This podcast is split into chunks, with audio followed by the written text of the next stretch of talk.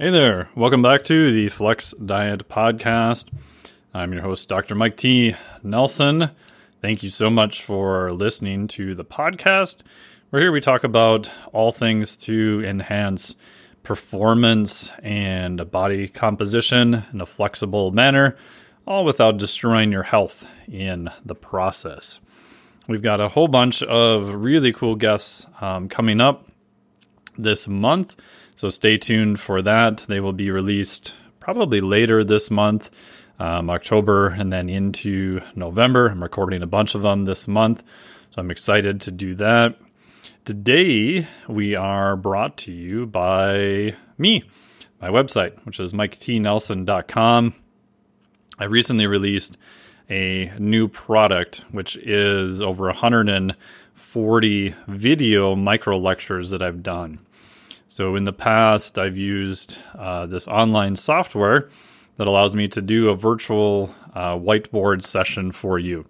It does look more like a drunk chicken with a pen in its hand ran across a piece of paper and yammering about all sorts of science related to metabolic flexibility, mobility, heart rate variability, performance, lifting, biomechanics, grip stuff, mTOR versus AMPK, all sorts of things.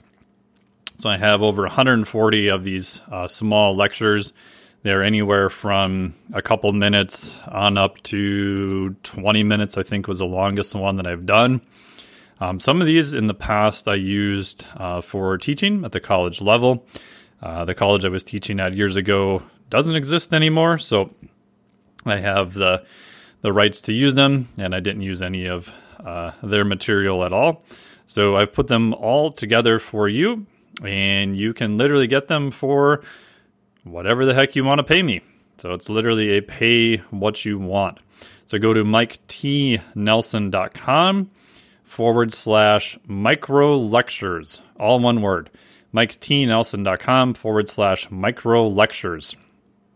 And there'll be a link on whatever your podcast viewer is around here. And as I said, it is literally pay whatever you want one time. You'll get access to all of them. And I'm also adding more lectures uh, each month.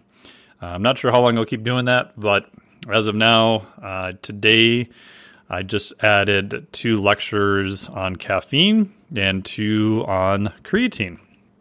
And in the podcast today, we'll go over some of those and for the creatine and caffeine, I've recorded a myths that you can get on the micro lectures. So go to miketnelson.com forward slash micro lectures.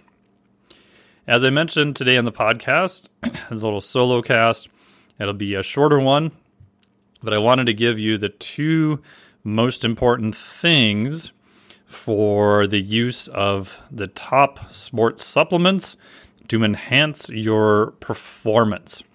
And as you already figured out, the two are going to be caffeine, and the second one is creatine. Now, you're probably thinking, oh boy, this is boring. I've heard about caffeine, I've heard about creatine already. Uh, nothing really new here. And if that's true, then you can skip this one and come back, listen to the next episode. Um, but I still see a lot of people kind of hosing these up. I was just at a commercial gym the other day and saw someone mixing up their pre workout as they were heading into their session. And it wasn't like they had a long warm up. Uh, they just they didn't do any warm up actually. And by the time I got to the gym floor, they were already well into their working sets. So there are a couple things to consider with these. The nice part about both caffeine and creatine is they are very cheap and they are pretty darn safe. Safety profile of both of them is quite good. Millions of doses of both have been used for decades. You could argue caffeine is probably the most widely used drug. Uh, it's been in use for uh, literally thousands of years. Uh, creatine monohydrate as a supplement most commonly used since about the mid 90s is when it kind of became popular. Um, but in the form of food, especially in red meat, it's been used for many, many, many, you know, hundreds, probably thousands of years. So the first one we're going to talk about is creatine. So as you know, creatine is useful because it enables you to do more reps. It allows your body at a cellular level to replenish its ATP stores faster. So, ATP is your cellular currency that your body needs to run muscle contractions. And we look in the literature, if you're doing a very heavy lift or something that is a high percentage of your one rep max, creatine allows you to do maybe a couple more reps at that high end performance. Now, to some people listening, that may not be massive, but if you can do a little bit more work each time you go to the gym, that's going to be a benefit. the nice part about creatine is the cost or what you need to do to obtain the benefits, same with caffeine, is super easy. You consume it as a supplement. Um, so, Dr. Jose Antonio has talked about this a fair amount. That the nice part about supplements, especially the ones that work, is the cost to using them is pretty simple. Hey, I added five grams of creatine to my protein shake in the morning, or I drank coffee, or I consumed caffeine. The thing you need to do to get the performance enhancement benefit is very simple. So it's a very low cost of action. And that is, I think, the biggest appeal of supplements, right? So if I want to train and get a bigger bench press, I need to bench press, right? And that's going to take time and it's going to take a fair amount of work in order to see those benefits. The appeal of supplements is you can take a capsule, pill, powder, portion, potion, whatever, and still see benefits. Now, the downside is there's all sorts of supplements that have very little to no data on them. And unfortunately, many of them are not useful. Uh, but there are some that have a ton of data, caffeine and creatine being those two, a good safety profile. And if you came to me and asked, what are the top two ergogenic sports supplements? Again, we're not talking about the basics that you're already doing uh, macronutrients, food, sleep, micronutrients, etc. I would say caffeine and creatine, right? So ergogenic supplements, ergo means performance enhancement. Can we increase our performance with the consumption of these two supplements? And the answer is yes. So the two main questions then are what form and what dose?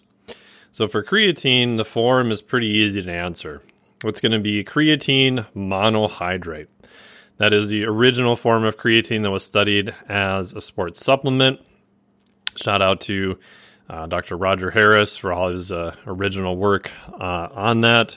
He's also kind of the godfather of beta alanine as a sports supplement, too.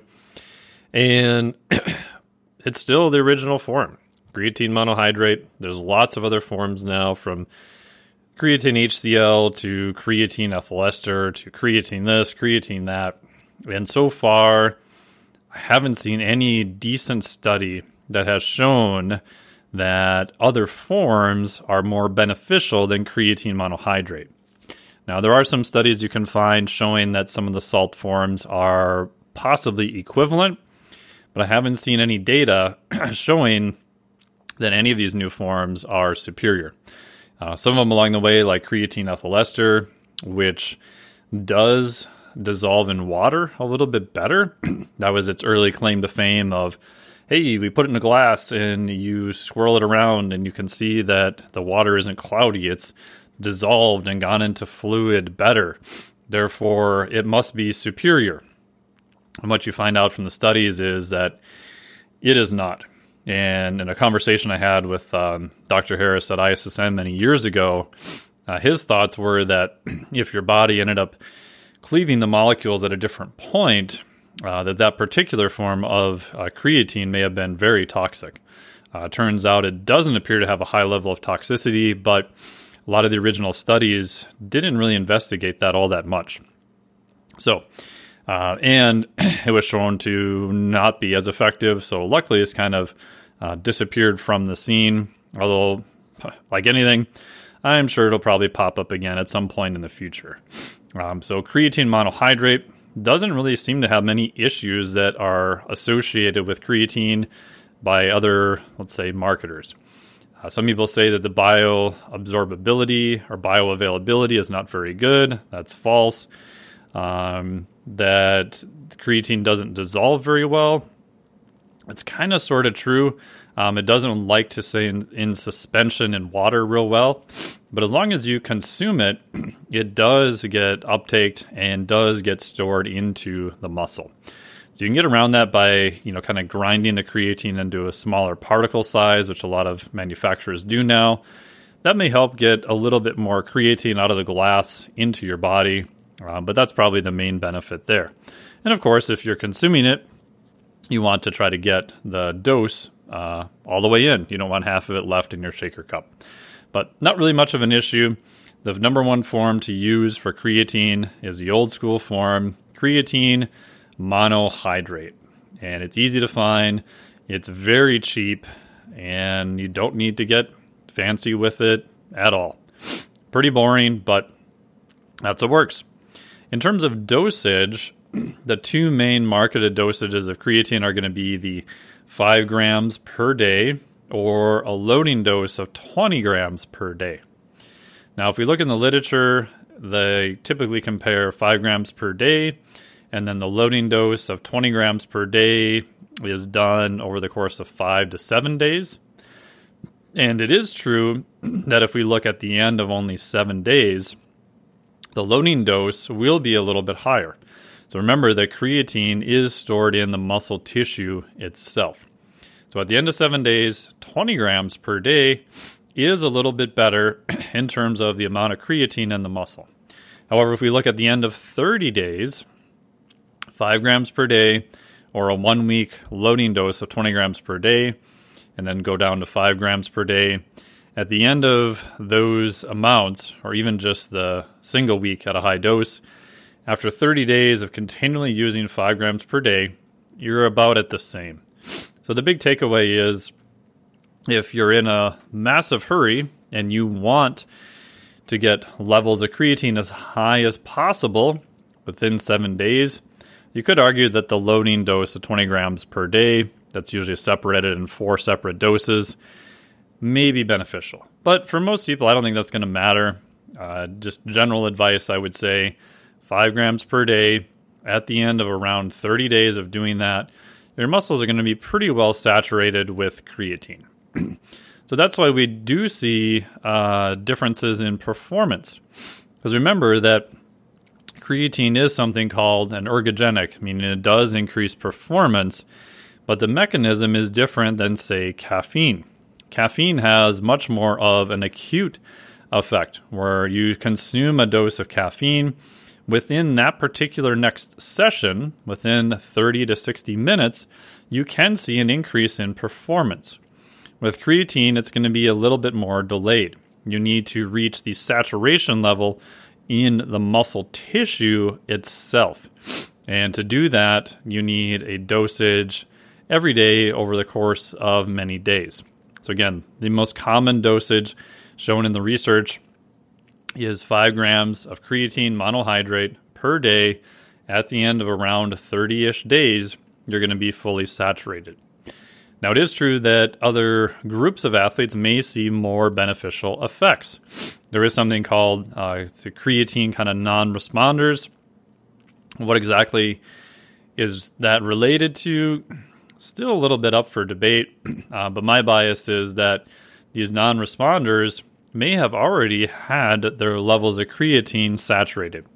So maybe this is an issue with uptake. Maybe some people can uptake more creatine from their diet. If you're consuming a ton of meat in your diet, you're going to have more creatine. Uh, possibly some people can assemble and create creatine from amino acids endogenously at a faster rate than others. Um, but we do see a difference in uh, populations that don't consume a lot of meat, such as vegans, compared to populations that do consume uh, consume meat. If you are a vegan and you do opt to use creatine, again, that's up to you. You can debate later if that is considered an animal source or not.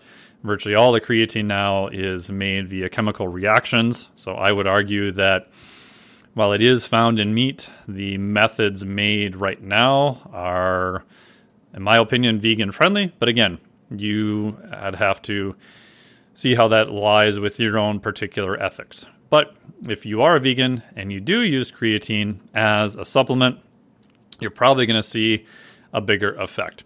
So the first time I used creatine was back in the mid 90s. I was doing my uh, master's in mechanical engineering up at Michigan Tech. and for a good portion of my time there, I didn't really consume a lot of meat. At the time, I didn't consume any uh, red meat. Uh, I do now. I did consume fish, and for the first year or two, I didn't really consume much chicken either. So I did not have, looking back, enough protein in my diet. And when I did use creatine, I did notice a pretty big effect. That's probably because uh, my dietary basis, my creatine levels in the muscle were relatively low. So, adding that as a supplement, I did see a bigger benefit from it. Um, fast forward many years later, uh, I do consume red meat now. I do consume chicken, fish, etc. I've gone through periods of time of uh, loading creatine and not loading it. Uh, I've gone for like two or three months just as an experiment uh, without using creatine as a supplement to see if I notice any big drop in performance. And I notice a little bit of a drop, but it's it's not super huge.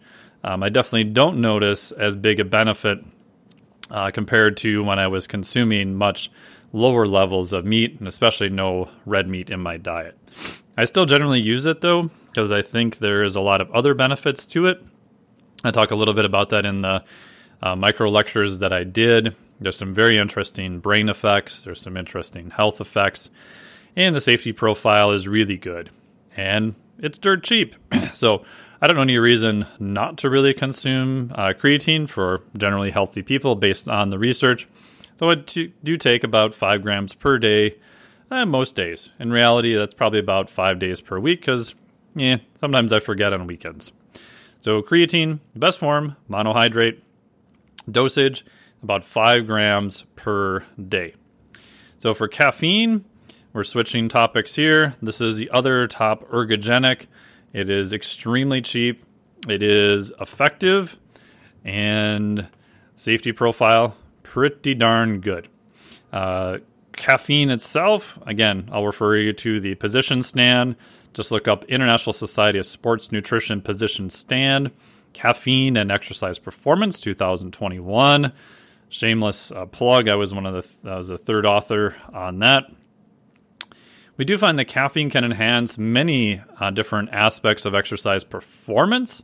Uh, we show a moderate benefit of caffeine use in endurance events, uh, movement velocity, muscular strength, sprinting, jumping, throwing, uh, as well as a wide variety of strength and power and aerobic sports.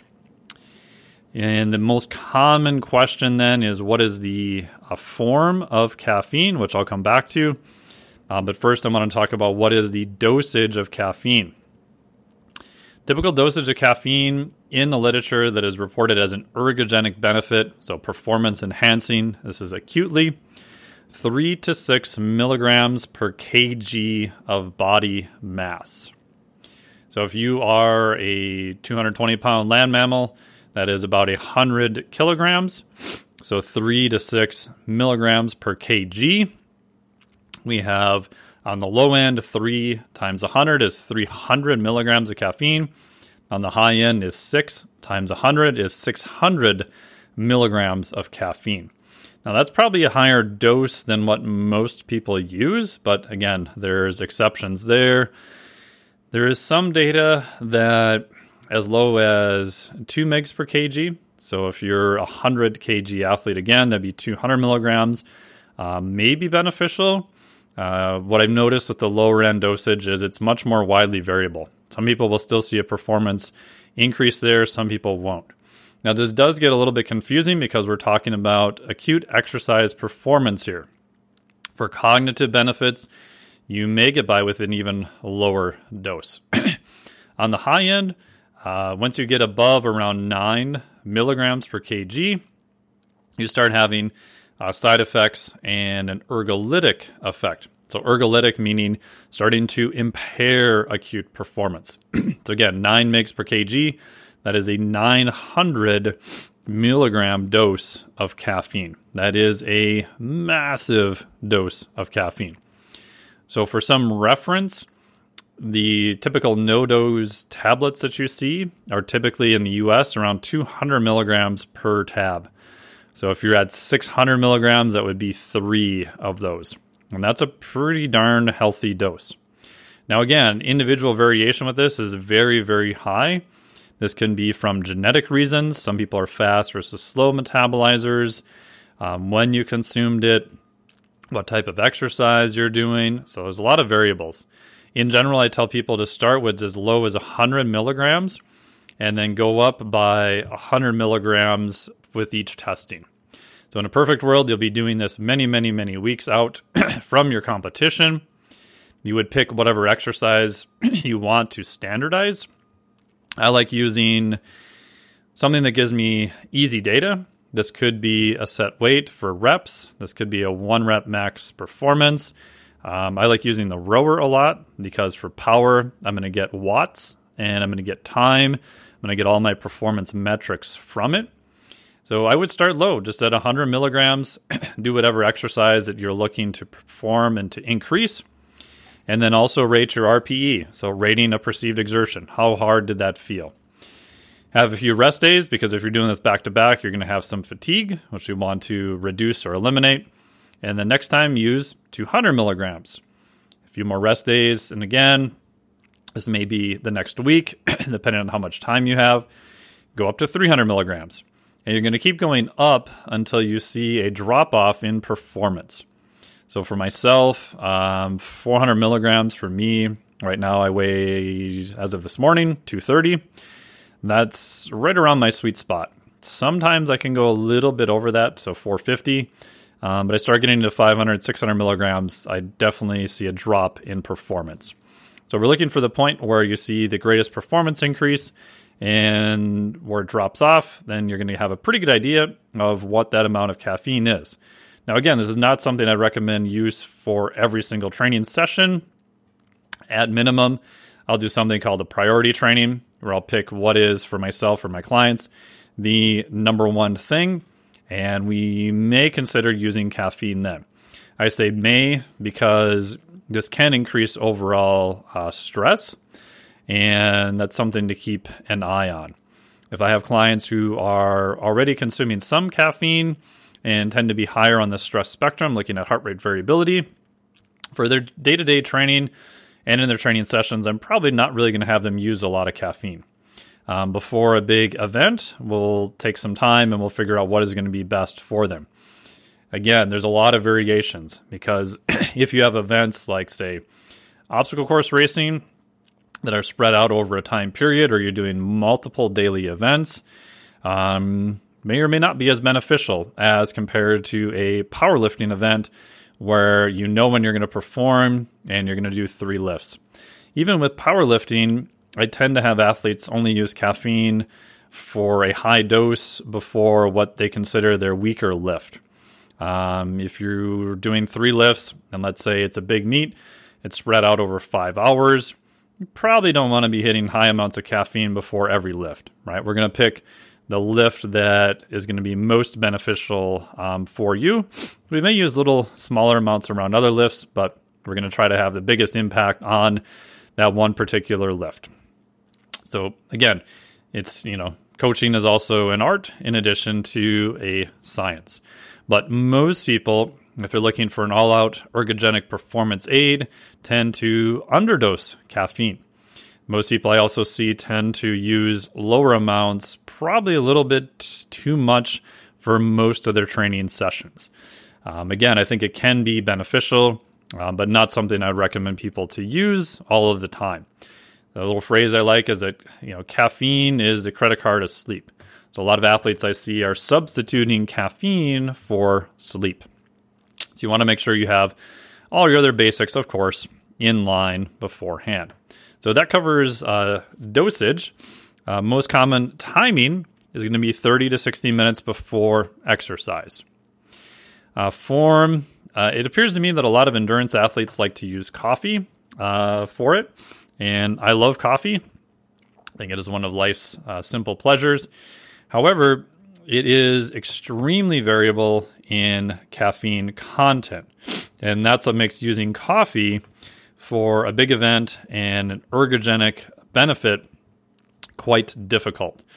Um, the reason that I will then use anhydrous forms of caffeine is because it is much more stable. So, by anhydrous caffeine, I mean just caffeine as a supplement, such as a capsule or a tablet. Anhydrous just means no water. So, it's literally just the caffeine powder itself. Now, from some places online, you can find um, caffeine in just a straight up powder. The US has kind of made that not really possible so much anymore uh, because people are idiotic and will take too much caffeine in a powdered form and run into issues. Of course, if you're taking a very high amount of caffeine, you can uh, run into acute issues, and if you take too much of it, you can potentially die if you cross something called LD50. However, that's generally pretty high, but there have been complications with people taking in several grams, not milligrams, several grams of caffeine at once in the form of a straight up powder. Again, that is highly not recommended. But for that, there has been some crackdown on the selling of bulk anhydrous caffeine. In general, right now, you can still get it in the form of tablets or capsules. they generally are around 200 milligrams per dose. So, caffeine in the form of coffee has been used. There's tons of benefits um, to that, especially health benefits associated with coffee. The downside is the caffeine amount in coffee varies widely. Uh, so, the best study I've seen on this is you can find this in the Journal of Analytical Toxicology, volume 27, October 2003. Caffeine content of specialty coffees. And the main researcher there is McCusker, M C C U S K E R. And what they did is they sent a grad student, most likely, to Starbucks to buy coffee at the same time, the same size, the same brew for six days in a row. And the reason they picked Starbucks, my guess, is because bigger coffee chains try to be as standardized as humanly possible. Obviously, Starbucks being the biggest coffee chain, most likely in the world, I think, now they do everything they can to make sure that it's a consistent um, presence, or I should say, product, uh, no matter where you're at. Now, you may or may not like Starbucks coffee. I think it tastes a little bit burnt. It's not really my favorite, uh, but when I travel, I, I do drink it. So, Starbucks is trying to make everything as consistent as possible. If we look at the literature just in coffee in general, tons of different things affect the caffeine amount in coffee. Brew time, uh, the type of bean, so your Robusta beans tend to be much higher in caffeine uh, than your Arabica beans.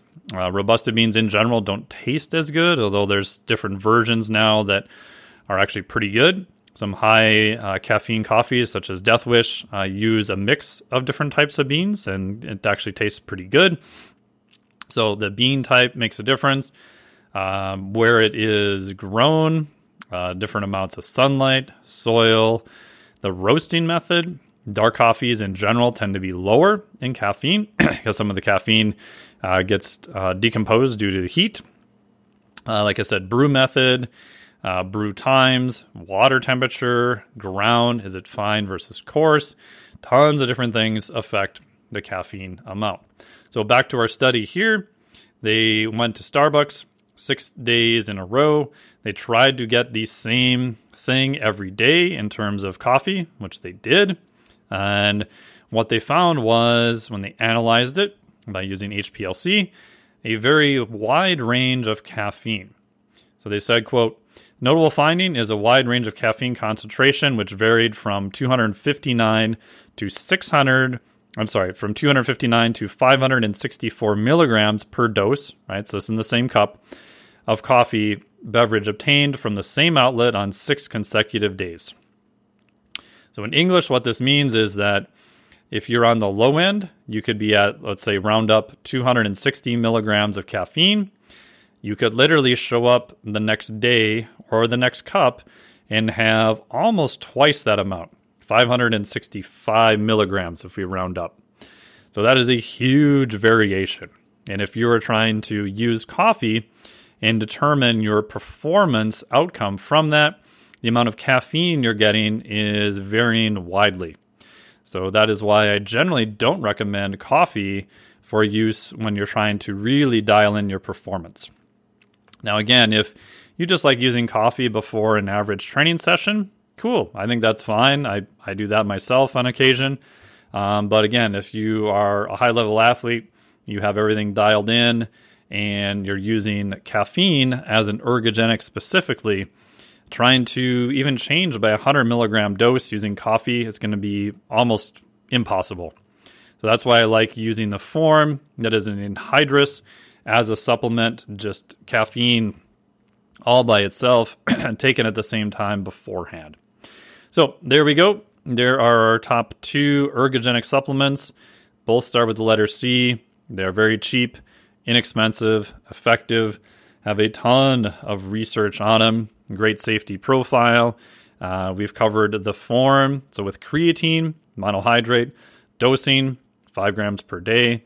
So for caffeine, the form is going to be as a supplement by itself or an anhydrous form, a tablet or capsule. I prefer tablets because it makes it easier to get a 100 milligram uh, change in dose. And a dosing is going to be between three to six milligrams per kg. So if you're a 100 kilogram athlete, that's going to be 300 to 600 milligrams. If you're a athlete that's half that size, obviously it's going to be half. So it is body weight um, dependent.